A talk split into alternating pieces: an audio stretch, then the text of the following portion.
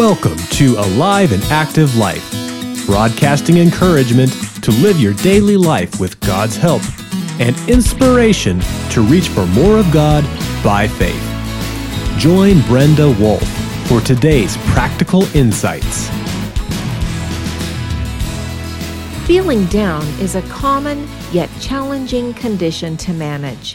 Whether overtired, mistreated, discouraged, or even struggling with depression, being on the downside is real. The first thing I want to say, you're not the only one. Feeling down is a common human experience. Subsequently, you share the experience of feeling down with lots of people. Even so, some folks struggle with this condition of the soul more than others, and it can turn into a season. Seasons can feel too long. In some cases, prolonged feeling down seems like a kind of death. A death of better times. A threat against happiness, cheerful disposition, or well-being. Closure to a special relationship. Stepping out of good health into compromised health. Or perhaps onslaught, even against your reputation. All these conditions and more can contribute to feeling down. Prolonged feeling down can seem like a threat. Coincidentally, it can sometimes even lead to depression. Even small details can pile up in an overwhelming way that leaves you feeling down. So the key question is this: when you are down, what do you do? Interestingly, it's understandable to feel helpless and hopeless when you hit a bad patch of feeling down. It's as if the wind got knocked out of you, or the very life got sucked out of you, and you can't shake it. Some people are honest about this stuff, and others are not. You're familiar with the term denial. Well, that's one tactic some people engage when feeling down. After all, it's too painful to embrace and too threatening to accept. Reflectively, that is sad, because there are better ways to address feeling down. Let's explore excellent action steps that help when you start feeling down. And they all start with P, so they're easier to remember. Here is a list of 6 P's. First, pause to be present. Second, pray. Third, the peace of Christ. Stay in the peace of Christ. 4, participate in the power of Christ. 5, purposefully plug in. And 6, practice praise. Let's go through that list real quick again as a matter of review. First, pause to be present. Second, pray. Third, practice the peace of Christ. 4, participate in the power of Christ. 5, purposefully plug in. And 6, practice praise. That's a lot of P's. But let's start with the first one, pause to be present.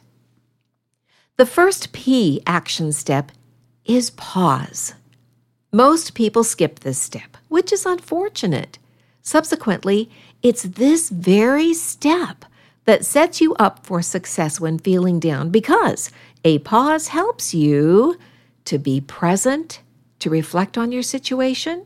It helps you to engage strategies to move forward, and it helps you to carry out the rest of the P's. All that can happen in a pause. A launch pad for helpful choices. Additionally, a pause can help you pull your energies, skill sets, resources, and tools to a central place, away from the impending threat or situation. Taking inventory can strengthen you. It also gives you strategies to managing feeling down. Being present even while feeling down prevents ignoring, disregarding, pretending, or running from your feelings. In fact, these unhealthy approaches can make things worse. When you are present, you're more aware, more honest. So, pause. The second one is pray. As you engage a pause, pray. Ask God for help. Invite Him into your feeling downtime, no matter how long it lasts. Open your heart to His presence and companionship. He wants to help. In prayer, you may become aware of things that God wants to free you from. Things like noise in your soul, or inner unedifying messages, perhaps memories of wounds, or maybe threats against your inner peace. Prayer is about sharing your heart with God, but it's even more about listening to His gentle whisper. Check out 1 Kings chapter 19, verse 12. The Bible says, "Before they call, I will answer. While they are still speaking, I will hear." And that's from Isaiah 65, verse 24. Are you praying through each day? Are you listening more than talking when you pray?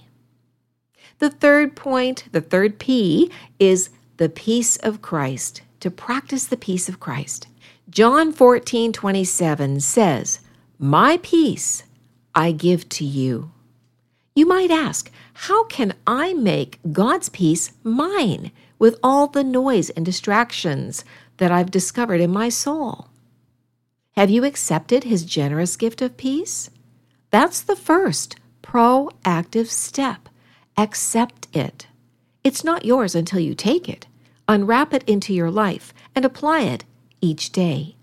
Incidentally, this is a decision that does not depend on feelings. Similarly to when you trusted Christ for salvation and forgiveness of sins, taking up the peace of Christ is a faith choice. Have you claimed your gift of peace as a buffer for each day? Point number 4, participate in the power of Christ. It's time to do that. He is already working on your behalf. So now reach back to partner with God. And by the way, that title right there, Reach Back, is one of our favorite Bible studies featured in our bookstore on our website. Check it out, Reach Back. But let's get back to participating in the power of Christ. He wants you to trust Him to meet your needs. So, how does His power become your reality? When you have paused, prayed, and taken up His peace, it's time to deliberately grab onto the power that God intended you to live with. There is no better place to absorb this power than to get into God's Word, even with a super busy life. And that is another really great ebook that we have in our bookstore. Get into God's Word, even with a super busy life. If you try to live in your own power, you will fall short. God intends you to have His power by building a strong relationship with Him. This happens as you get into His Word and get His Word into you. Here are 3 things that He wants to have happen as you get into His Word. Number 1, see what He promises and claim those promises by faith. Don't worry about how it will look. Trust God for that. Then the second thing is to adopt His commands. Obey each command. Line up every detail of your life with His commands. If anything doesn't line up, either insist or get rid of that thing. The third thing is to walk closely with God each day and claim His power. This is a tender and intimate friendship with God. So, 3 things that can happen when you get into God's Word is to, number 1, see what He promises and claim those things. 2, adopt His commands and line everything in your life up with His commands. And number 3, walk closely with God every day. These 3 methods introduce power into your daily life, a power that transforms you over time. Now, the 5P is purposefully plug in. The only way God's power will not work for you is if you are living in sin or if you don't plug into His power. So, do two things. First, confess and repent of any sin. If you're not aware of any sin or don't see it, ask God to show you.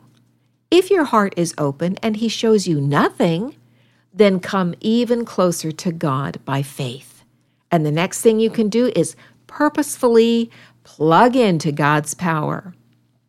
You won't have power if you don't purposefully plug in.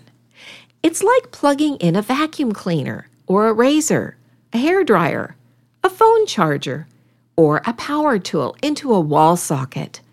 The appliance simply won't start without plugging into the power source. Plug in to His promises, His commands, and into a close friendship with God. Now, the 6th P is to practice praise. Incidentally, this is the last thing you may want to hear when you're feeling down. But sincere praise does powerful things. Here's a list of some things that true practice of praise can do. Number 1, it puts you in a place to receive from God. 2, it repairs your perspective. 3, it boosts your faith. 4, it lifts your countenance. 5, it pulls you closer to God. 6, it sets the stage for God to do something. And 7, it changes you into a stronger, more confident, joyful person. Being thankful each day in all circumstances is the best way to practice praise. Are you practicing praise when you feel down? It's actually a spiritual discipline. There is nothing healthier when you're feeling down than to practice the P's. They work because they connect you directly to Jesus. He will lift you up as you put them into practice, even if down feelings continue and linger. Priscilla Shirer has said this: "Feelings are not the measure of faith. Action is the measure of faith." So resolve to practice the P's. All right, let's go through a quick review of the P's again. 1, pause to be present. 2, pray. 3, practice the peace of Christ. 4, participate in the power of Christ. 5, purposefully plug in. And 6, practice praise. Get rid of the noise in your life by using the 6 P's action steps to manage feeling down. Here are some application thoughts and questions, and I have 10 of them for you today. Number 1, I just want to ask you, are you feeling down these days?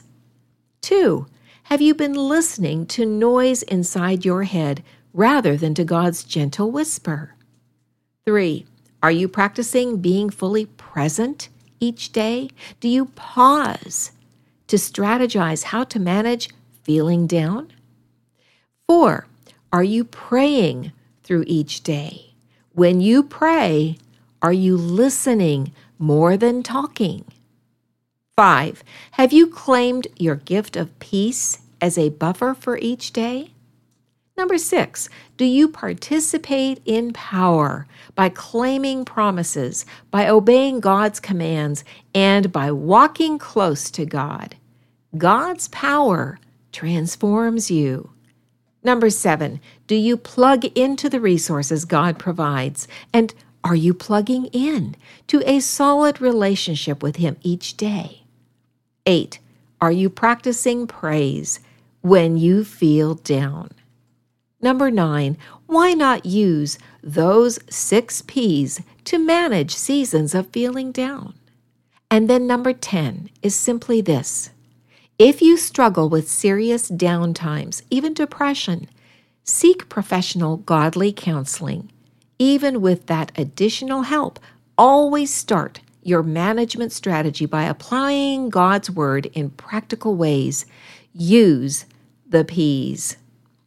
I again want to mention the books that we talked about in this content. The first one was Reach Back.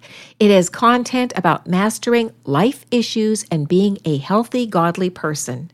The second book is How to Get into God's Word Even with a Super Busy Life.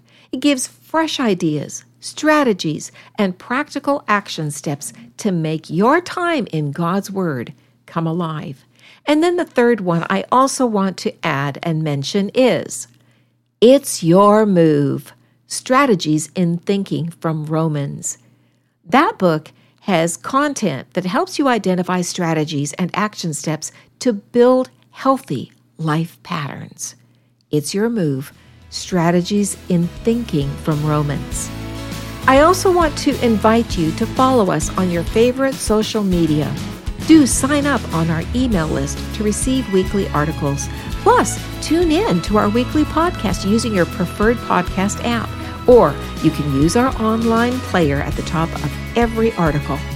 Visit our website for resources to get into God's Word and live an alive and active life. You've been listening to Brenda Wolf with Alive and Active Life.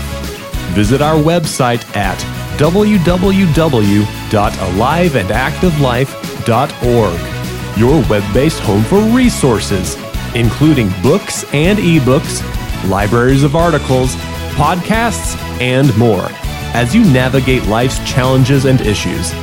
Sign up on our email list and subscribe to our podcast to stay current with the tools you need to be the person God designed, living an alive and active life.